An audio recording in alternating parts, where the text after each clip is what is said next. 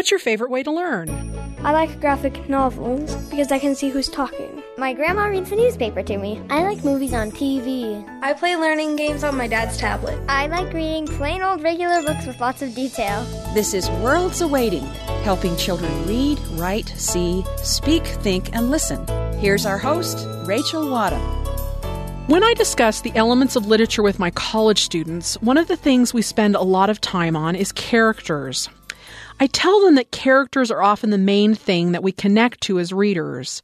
Seeing ourselves or someone we know in the pages of a book brings it to life for us and allows us to not only see the story in a new way, but also to see ourselves or our lives in a new way. So, in this way, characters are one of the most important elements of a book.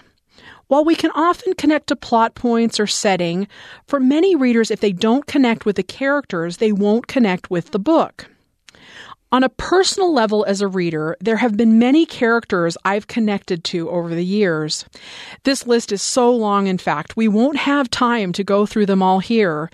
But today in Rachel's World, I'd like to share with you one author whom I've found does an amazing job at creating beautiful characters, and that is Kate DiCamillo.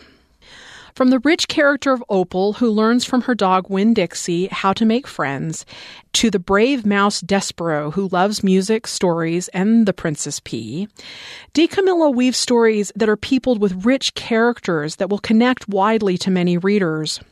Her newest book, Raymie Nightingale, is the latest addition to DiCamillo's brilliant characters. Raymie knows she can make her father come back if only he can see her picture in the newspaper. To accomplish her goal, she is determined to become Little Miss Central Florida Tire 1975. But before she can do that, she has to learn to twirl a baton. At her first class, Raymie meets Louisiana, an orphan with a unique sense of reality, and Beverly, the rebellious daughter of a beauty queen. Ever since her father left, Raymie knows she has lost the spark that inflates her soul. But as she gets to know her new friends, Raymie sees glimmers of hope and happiness. Moments that then lead up to the one spectacular minute when Raymie is able to save Louisiana and everything finally and truly makes sense. This is a beautifully thoughtful portrayal of a young girl's journey to a new normal after her life is split apart. This is far from a hard hitting problem novel, yet it deals with real issues like homelessness, abandonment, and grief in beautifully simple ways. A small touch of the old fashioned that certainly comes from the 1970s setting just adds a lovely sense of reflection and nostalgia to the story. The three girls' distinct personalities all weave seamlessly into this perfectly paced plot. Punctuated with moments of humor, Raymie's thoughtful reflections are right in line with her character, and her emotional growth is realistically developed. This and all of DiCamillo's books are beautifully crafted, so if you are looking for a new book that is perfect for readers of all ages to share, then take this tip from Rachel's World and check out Kate DiCamillo. Looking for good books for kids this holiday season? Our guest, award winning author Kate DiCamillo, has some great suggestions. She talks to Rachel about ideal books for a preschooler, middle schooler, or a young adult. Kate DiCamillo is a number one New York Times bestselling author and two time winner of the Newbery Award. Titles such as Because of Winn Dixie and The Miraculous Journey of Edward Tulane have resonated with readers of all ages around the world. Her latest book, Raymie Nightingale, is a National Book Award finalist. Here's Rachel and Kate DiCamillo. I am ecstatic to be chatting today with Kate DiCamillo. She is a two time Newbery Medalist winner, and she's here today to give us some advice on some of the best books for the holidays. Welcome, Kate. Well, hello, and thank you for talking to me, and thank you for being a reader. I am so honored. I am just giddy to talk to you today. I love your work and I hope that my listeners will check that out. But what are some other books that you think that our listeners here should check out, especially for the holidays? Well, there have just been uh, we are I think in a golden age of of books for kids. Um, there's just been so many spectacular books this year, and um, I and I think a book is like the best gift ever. So I'll just do real quickly some picture books that I loved that are great to read aloud uh, and with your young kid. And one is Ideas Are All Around, which is this beautiful, beautiful book about making art and finding stories out in the world. So if you've got a kid who thinks that they might want to be a writer or an artist, this is a great book for them. Um, Thunderboy Jr., wonderful book about coming to terms with who you are and what your name means to you, and also a very fun book to read out loud and funny. And uh, then, do you remember A Snowy Day from when you were a kid? Do you remember that? Oh, book? yes. And it's a classic, a historical piece of children's literature. We've talked yes, about it on the show. I love, I love that book. This is a wonderful book about the making of that book called A Poem for Peter. Beautiful illustrations, text by uh, Andrea uh, Pinkney, just wonderful. And then middle grade, so you've got kids who are reading on their own and there's a wonderful, wonderful biography of E.B. White called Some Writer. Spectacular. Wonderful, wonderful illustrations and text by Melissa Sweet. Um, Jason Reynolds has written a really riveting book about a boy who um, learns who he is and what he can do. It's called Ghost. Miss Bixby's Last Day. This is just a beautiful book about a teacher that really matters to three different boys and how they come together uh, to make the the teacher's last day really special. It, it, it is uh, a laugh out loud, funny book, but also uh, a book that will make you cry. Um, okay, and then young adult uh, slash adult. I just kind of put them in there together because this this is the great thing about young adult these days is that adults dip into it and it's also this bridge for teenagers into the adult world. So Jacqueline Woodson, who writes for kids, has written an adult book called Another Brooklyn, which is just beautiful about growing up in Brooklyn.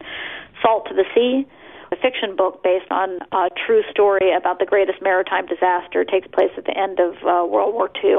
It's like absolutely gripping. And then a book about uh, a polio hospital in Australia also not you know it doesn't sound super happy. One of the most beautiful books i've ever read. I just absolutely loved it. Okay so that's that's just the tip of the iceberg. And what i say every time i talk about getting books as gifts is go and talk to your librarian if you don't know what to get for a kid or adult in your life and or go uh, and talk to your bookseller and they can help you because sometimes you know you've got a kid that might be a reluctant reader uh, librarians and booksellers can help you there, but with putting the right book into their hand, or somebody that's got a very um, pronounced, they only want to read certain kind of books, then uh, the the librarian can help you there too. Okay, I got to say my thing about books. well, I love that. That's so wonderful, and I agree. Uh, Salt to the Sea is one of my all-time favorite books this year. I think it is such a gorgeous book, and so I. I can I ask you a question? Yes. Did you know about that? that I that didn't. I didn't, and yeah, it's it was like so unbelievable to me. It's like the numbers, and I don't want to give anything away as far as like because it is a real page turner, but I just had no idea. I you know it it it makes the Titanic look like, I mean, it just dwarfs that. Unbelievable. I love that book partially because it's something that you think we should know about, right? And right. I think that uh, Titanic kind of eclipsed that event for some reason. And the way she writes that is just one of the most powerful things I have ever read. I just and it and you know I I say this too. It's it's a love story, you know. So it's just it's really really if you put that into a young adult's hands, if you put that into a teenager's hands and get them to read the first couple pages, that's it. Yeah, wonderful book. Well, before we stop, we are going to have to talk a little bit about your work and maybe some of the things that you would like people to maybe check out of your work. So tell us a little bit maybe about your newest work. So the newest novel is uh, is Raymie Nightingale, which is um, the story of a girl named Raymie Clarke who enters the Little Miss Central Florida Tire Contest uh, in an effort to bring her father back home.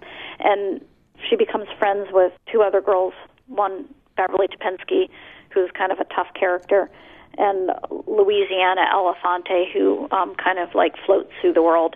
And these three girls form a really intense friendship. So, I, I you know, I, I think it's a book about hope, and and it's a book about friendship, and also e- even though it's got this serious subject matter, it um, I think it's funny. At least people laugh when I read from it. So. Well, I I found my laughter and my tears coming out when I read it because it does have that beautiful kind of bittersweet some points, but also some very humorous points, and just a beautiful book about friendship. I think as well. It, it's one of one of my favorites of this year. Oh, well, thank you so much for reading it. It makes me so happy. Well, I hope all of our listeners read it too, because I think that they will entirely enjoy it. And we were chatting as we entered the conversation um, off air that one of my favorites of yours is Bink and Gollie. So maybe share a little bit about that with our listeners. so Bink and Gollie, uh, or I guess you would call them easy readers. Um, and it's a, the story of a, a, a, a short girl, Bink, and a tall girl, Gollie. And um, as I was saying to you, I, I am a short girl, and I am very much Bink. There's a wonderful illustration in the first one where Bink is trying to put on her roller skates and kind of like fighting with them, um, and that's me uh, every you know every physical act is difficult for me. And th- there's also this we were we were laughing about when Bink orders the Acme stretch-o-matic which is supposed to make her taller. Um and uh that that's me too. Although I've given up I I'm short and I'm getting shorter. I'm just going to have to give in to it you just accept it. That's that's the way life is right. sometimes. well, you know, one of the things I love about your work, Kate, is just the great characters. You do characters so well. You bring characters to life. You engage with characters in some way. And we've talked about two of your characters, Bink and Gollie and then Raymie. But one of my other favorite characters of yours is Louise. So why don't you tell us, our listeners, a little bit about Louise? Louise, the not so chicken chicken, a chicken who longs for adventure and um, she goes in that book. Um, she goes off on three different adventures, and each adventure she comes home and settles into the hen house um, and sleeps the sleep of the true adventurer. Yeah, I love uh, working with Louise because um, she's so much braver than I am. And it was just like it was so much fun to like put her into the most ridiculous situations and watch her be clueless about them. You know. I love that. She she is a grand adventurer, but has that that little sense of of maybe it's not right, but I'm going to do do it anyway. And I think that that's a great right. a great it's message. Kind of like insouciance. She's got a certain insouciance. Yes, exactly. Oh, okay. So can I tell you, it was so much fun to talk to you, and thank you for for believing in the power of story. It's just been great talking. Well, you. thank you so much, and I believe in your power of story to tell great things to kids. And thank you for sharing some of those that you found powerful for this season. I really appreciate your time today. Thank you so much, Kate. Thank you. Take care. That was award winning author Kate DiCamillo with Rachel Wadham, offering great suggestions for books to give kids this holiday season. Next, on Worlds Awaiting, Rachel welcomes illustrator author Julie Olson. One of Olson's favorite activities is visiting with her readers when she visits local schools. She has illustrated many books, including Discover America from Sea to Shining Sea, Dear Cinderella by Marianne Moore and Mary Jane Kensington, and Little Penguin, the Emperor of Antarctica by Jonathan London. Here's Rachel and Julie Olson. We're visiting with Julie today, who is an illustrator and author of picture books. And I know one of the things that uh, is always interesting to me about authors and illustrators is it can be a really solitary process. You're you're kind of away from people, but then you put this thing out into the world and people consume it and engage with it. So tell me a little bit about how do you engage with your readers and how have you engaged with children that have read your books? Well, I actually love to do school visits, and I know some artists or artist types, put my air quotes around that, um, don't love to get out of their studios or or engage in that way. But I really love to. It may come from growing up in a big family and the type of family I grew up in, having to, you know, be confident and fend for yourself a little. But I like engaging with children, and so I like to do the school visits because uh, they are so kind and forgiving. And yes, they can be stinkers, and and I know that, but they really are so open to so many different ideas and things at young age. So, and they get really excited to get out of class. So they're going to an assembly and they don't have to sit in class and they get to look at a bunch of pictures on a screen and I try to engage them and and involve them in the school visit. I actually usually will do a drawing with the students and I'll get volunteers to come up and they get to choose what it's what it's wearing, whether it's a boy or a girl. Uh, usually, we're taking it on a trip somewhere, so what to bring with it on the trip. So at the end, they have this character that they've all helped create, and I leave that with the school. And then I challenge the teachers, if they want to take it a step farther, to have the kids write a story for that character and and bring that to life and help bring the idea home to them that they can do something that they want to do, whether or not it's sports or art. I really try to encourage just the pursuit of your dream because there's so many people who will tell you, oh, you're never going to make it as an artist. You, need a real job. But I want to show them that if they really work hard and don't give up, that they can they can do that. So I love doing school visits. I also do story times at libraries or I'll go do signings at bookstores. Bookstore signings are probably my least favorite way because I feel like I'm some salesman sitting at a table trying to peddle my wares and it, it just feels weird and people are afraid to come up because they think if I look at the book and don't buy it then they're going to that's embarrassing and so it's embarrassing for both of us I think the consumer and myself but if I do the story time first it's it's nice and I don't feel like they feel like they have to buy my book. And I'm fine if people don't buy the book when they're standing in front of me. I just want them to really learn how to love them, love books, and love reading. Um, and then I will also, I'll get emails from readers now and then, and I'll get comments on my Instagram account, which is at Julie Olson Books. And I will just, um, I always will reply or, and and most of the interaction is very positive and and I enjoy it. That's really great. I think that is one of the things I love about authors of children's books and children's illustrators is that you know such an open community that is trying to bring children in and really doing that very basic thing like you're saying of, of helping kids love books. And the cool thing is in this day and age the internet has kind of opened some new pathways. I know one of your latest books there's a cool interactive element that goes with it. Can you tell us a little bit about that? Yeah the book is called discover america from sea to shining sea kind of a long title. But the website is discoveramericabook.com and the book itself is following a little red balloon from sea to shining sea, from the west coast to the east coast. And it uses the words of the first verse of America the Beautiful as it goes through, as it goes across the country. And so the website has uh, a map on the home page that you can click and click any of the states and get a coloring page for each state that has the state flower, the state bird, the state capital. And yes, I drew all 50 of those. and I actually did design the website, but I'm not a programmer. So luckily, the publisher was willing to hire a programmer to program it for me.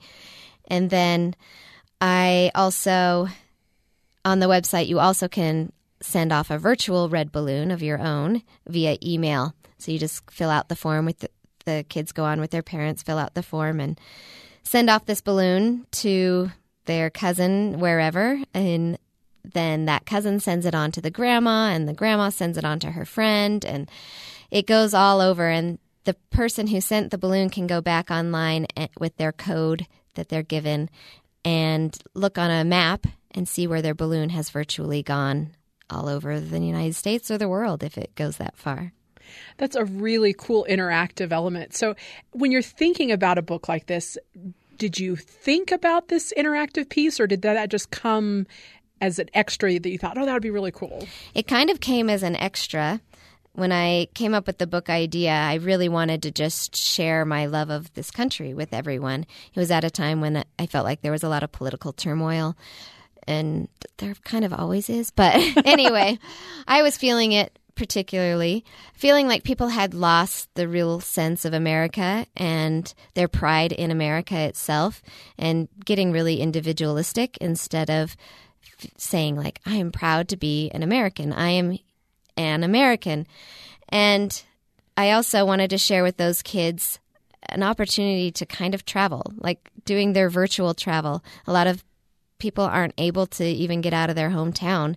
And I have been blessed to be able to visit 38 of the 50 states so far. I'd love to visit all of them, but I love traveling and seeing all these places. So I wanted to share that love and that um, inspiration with everyone, especially little kids. And as I came up with the book, I thought, well, I can only I only have 32 pages and not really even that. The balloon's only going X number of places. It's can't go through all 50 states. So how can I share more of that?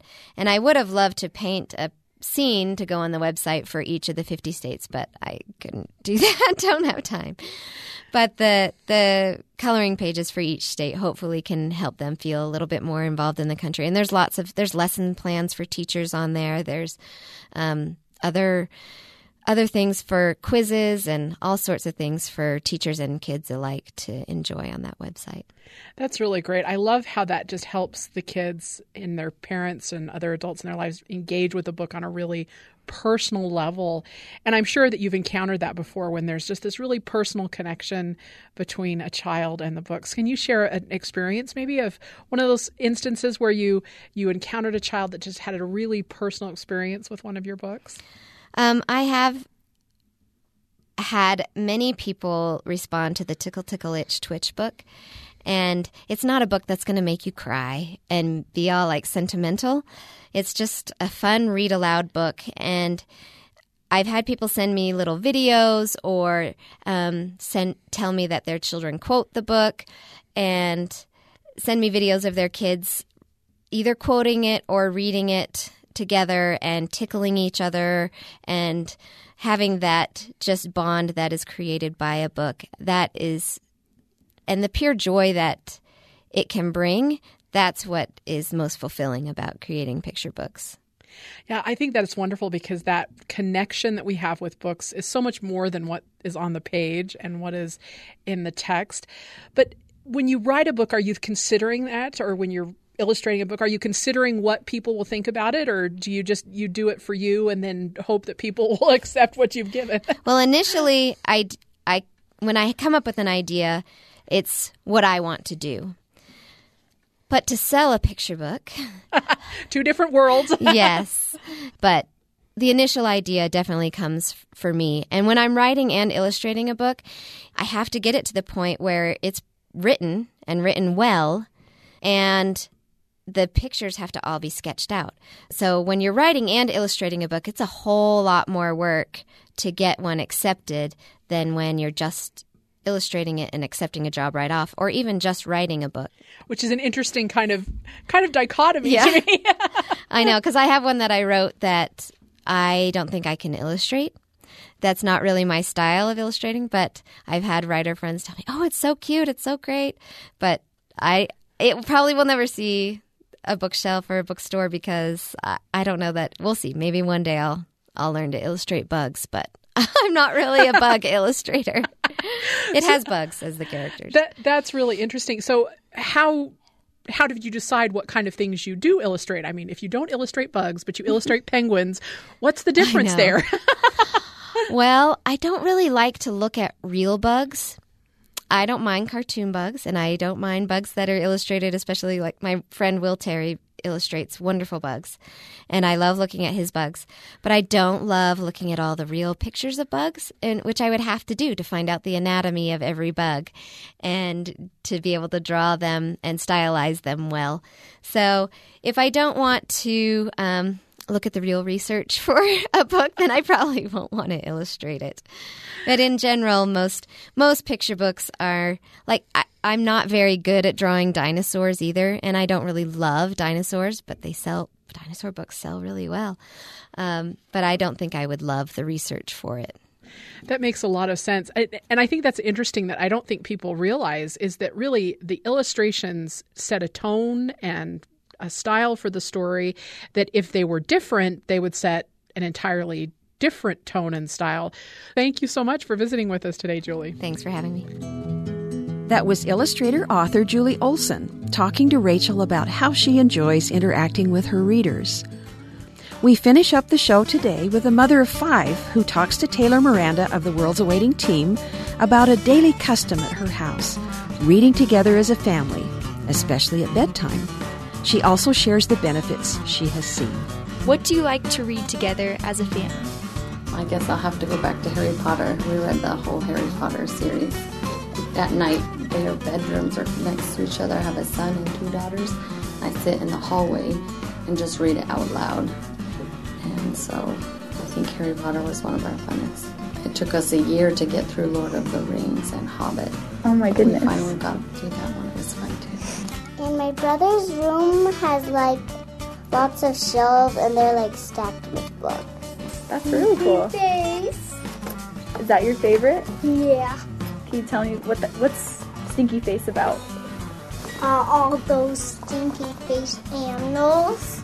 and those are all the animals, except that one. He's a human.